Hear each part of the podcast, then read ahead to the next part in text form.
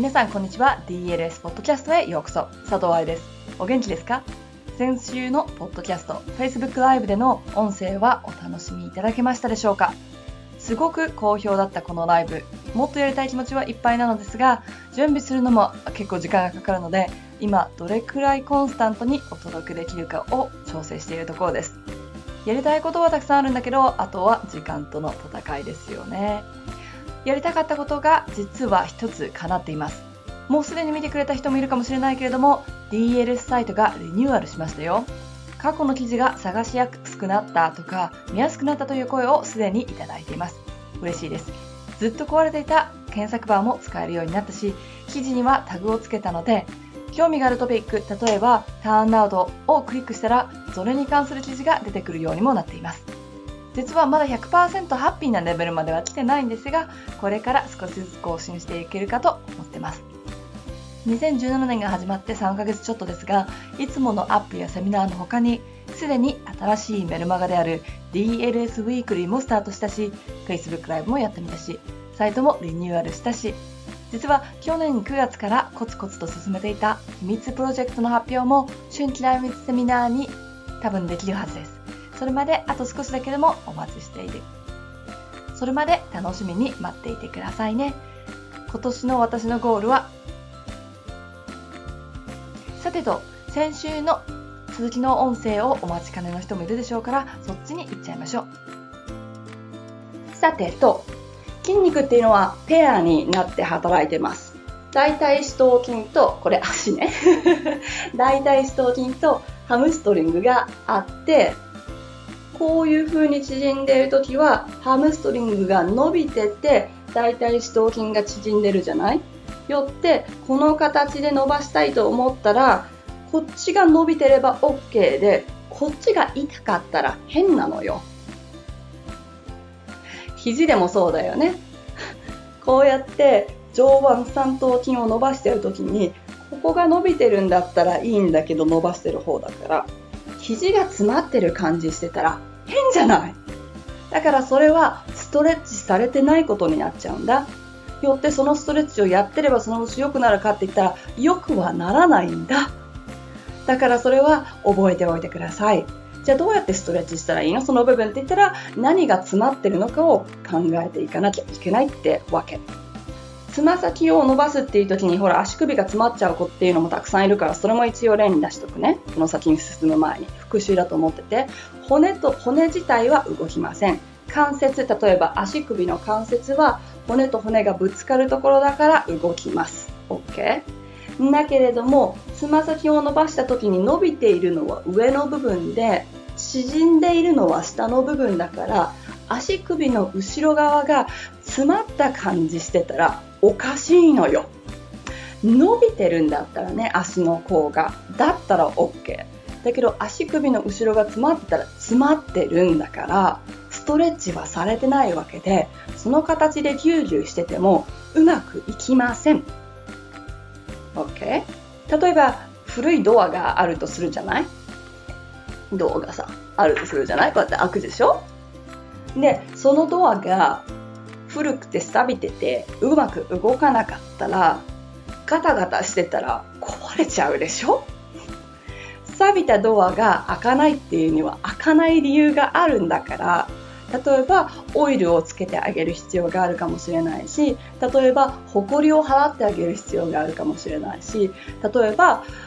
その金具を変えてあげる必要があるかもしれないし例えばドアのフレームがね変な形だったらうまく開かないわけで原因を探さないとそのドアってうまく開かないでしょ。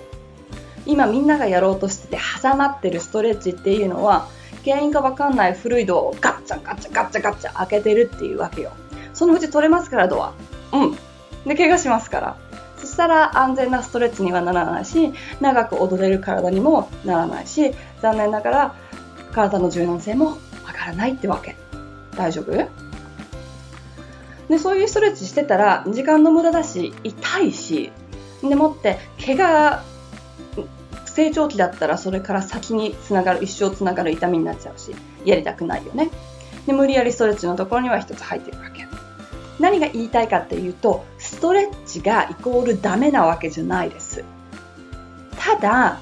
伸ばしたいところが伸びてなかったらストレッチとは言わなくって伸ばしたいところを伸ばすような形に持っていくのをストレッチと言いますでは錆びたドア、錆びたドアって言ってるけど、じゃあ人間じゃあどんな原因があるかっていう話をしていこうね。錆びたドアだけじゃほら意味ないからさ。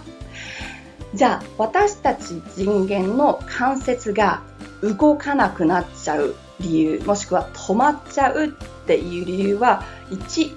関節自体がそれ以上動くように作られていないから、物理的にね、デザイン上ね、うまく動かないっていうこともあるし、前、後ろに曲がる関節を横に動かしたら動かないわけで、方向っていうのも大事になってきます。その他に防御作用で関節が硬くなっちゃうこともあるし、物理的に何かが本当に関節の中に挟まってることもあります。もう一回いくね。1、関節のデザインの方向でこれ以上120度以上開きませんっていう関節があるのでそれだったらそれ以上はいけません前後ろとか方向がね、曲がる方向が決まってる関節を逆方向や反対方向、もしくはひねりとかでやっても動きません。で、それの他に、防御作用で関節を固めちゃうっていうこともあるし、何かが本当にね、骨と骨の間に本当に何かが挟まっちゃって、うまくいかないっていうこともあります。ね、例えばさ、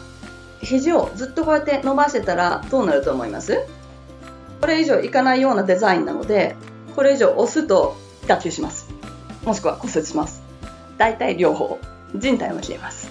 痛いね。怪我だよね。当たり前でしょじゃあ、今度は、この動きをする関節を、ここまでは動くって知ってるけれども、こうやって私が勢いよく曲げたらどうなると思います？骨折、痛い？ね？だからダメなんだよ。わかる？